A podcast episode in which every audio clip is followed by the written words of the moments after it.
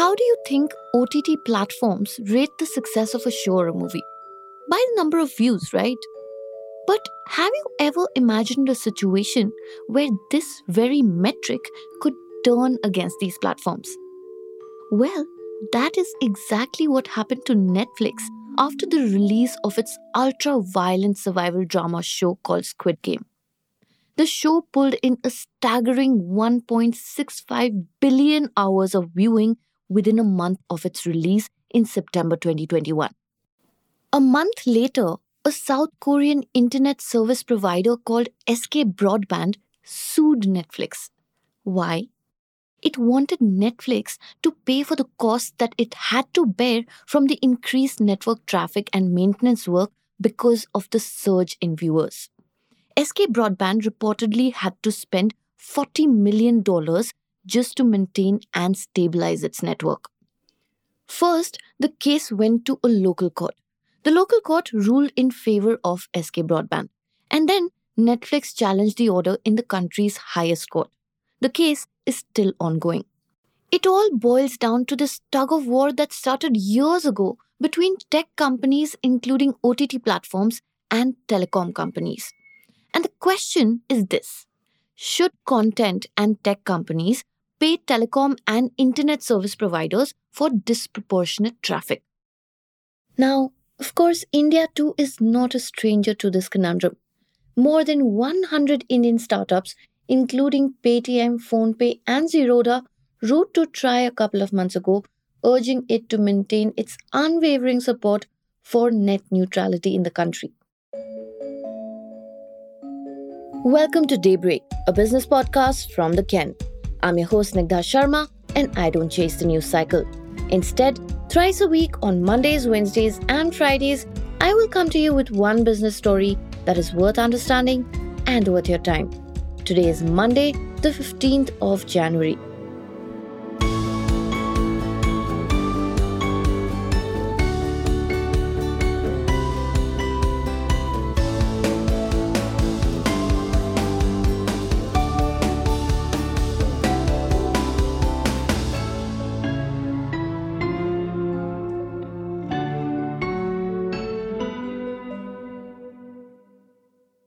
Before we dive in, let me tell you a little bit about the idea of net neutrality because that is essentially what this entire debate is about.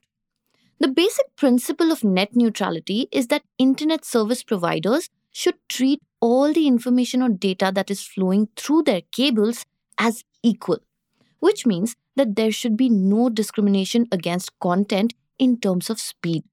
Like a particular website should not be faster compared to the other.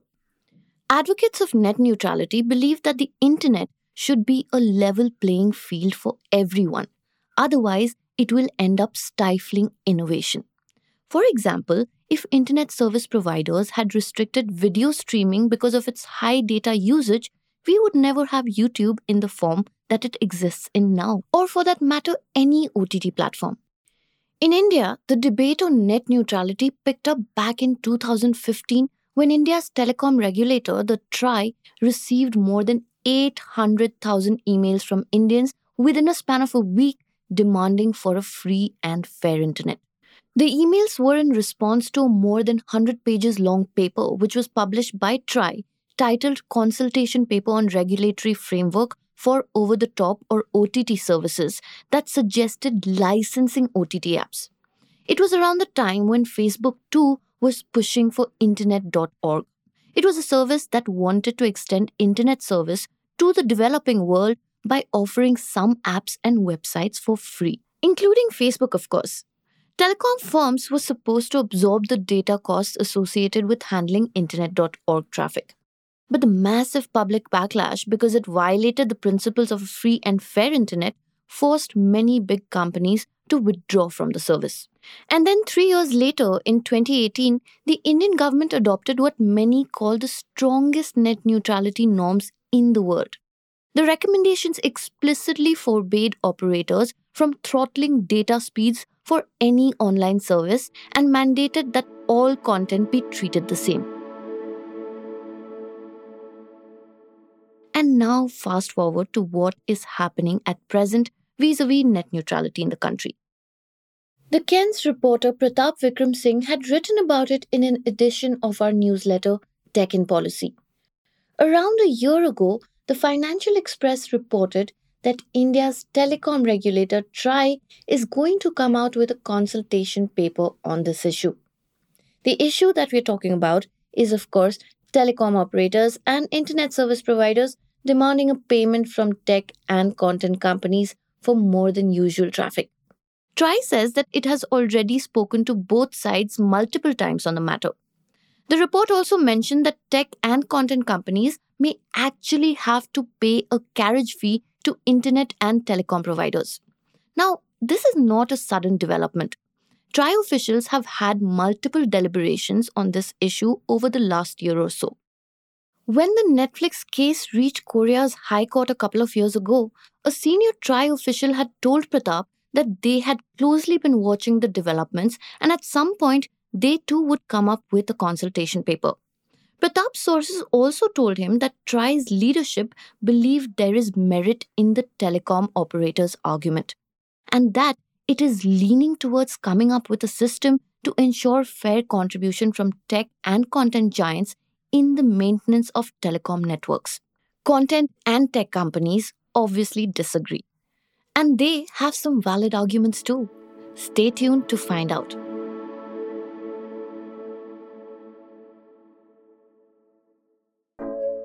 The first reason that content and tech companies have been giving is this. Companies like Meta and Alphabet, which is Google's parent company, invest billions of dollars in laying subsea optical fiber cables across continents. They invest in hardware at multiple locations across cities to cache videos and content locally so as to avoid network congestion. Second, it is their apps and their content which drives network usage and helps telcos monetize their infrastructure. Streaming and video communications are used by billions of subscribers and drive 4G network usage globally. So, why should content and tech companies pay more for telcos or internet service providers?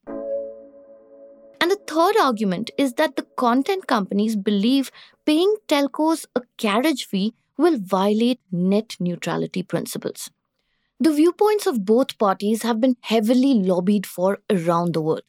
Google, for example, has been quietly funding nonprofits to speak about the impacts on net neutrality. Roslyn Layton, a tech policy expert, told the Forbes, and I'm quoting, Google's lobbying practices came under question in one hearing, which revealed that South Korea's leading internet advocacy nonprofit called OpenNet which was founded with Google as the sole sponsor, received some $10 million to espouse favorable policy.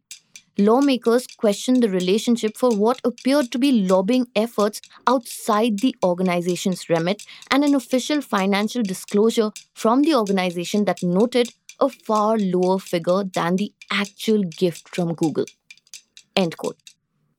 Some analysts that Pratap spoke to also believe that asking tech companies for network investments is a poor and lazy way for telcos to hide their lack of efficiency and innovation.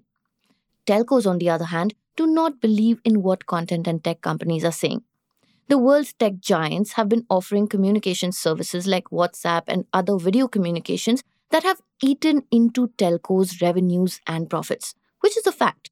And while voice services have become virtually free in India, telcos still feel that they have the revenue that they used to get from international calling. So, what is going on in the Department of Telecommunications regarding this matter? Stay tuned to find out.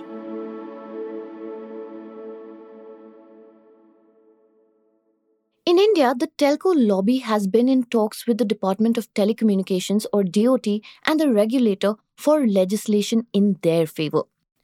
Sometime last year, had told Pratap that the DOT had mooted charging tech and content companies a fee similar to a universal service obligation fund. This would essentially mean that if tech companies are charged, the money will go to the exchequer and not directly to the telcos. According to Pratap, the telcos have been on the back foot ever since. It is also possible that they are directly in talks with tech and content companies to find an intermediate solution. But in September last year, a top official in the Ministry of Communications said to the media that the central government is not considering enabling a revenue sharing model between OTT players and telcos for using the telcos networks. But clearly, the release of TRAI's consultation paper on this matter is just the beginning of this battle that may be long stretched.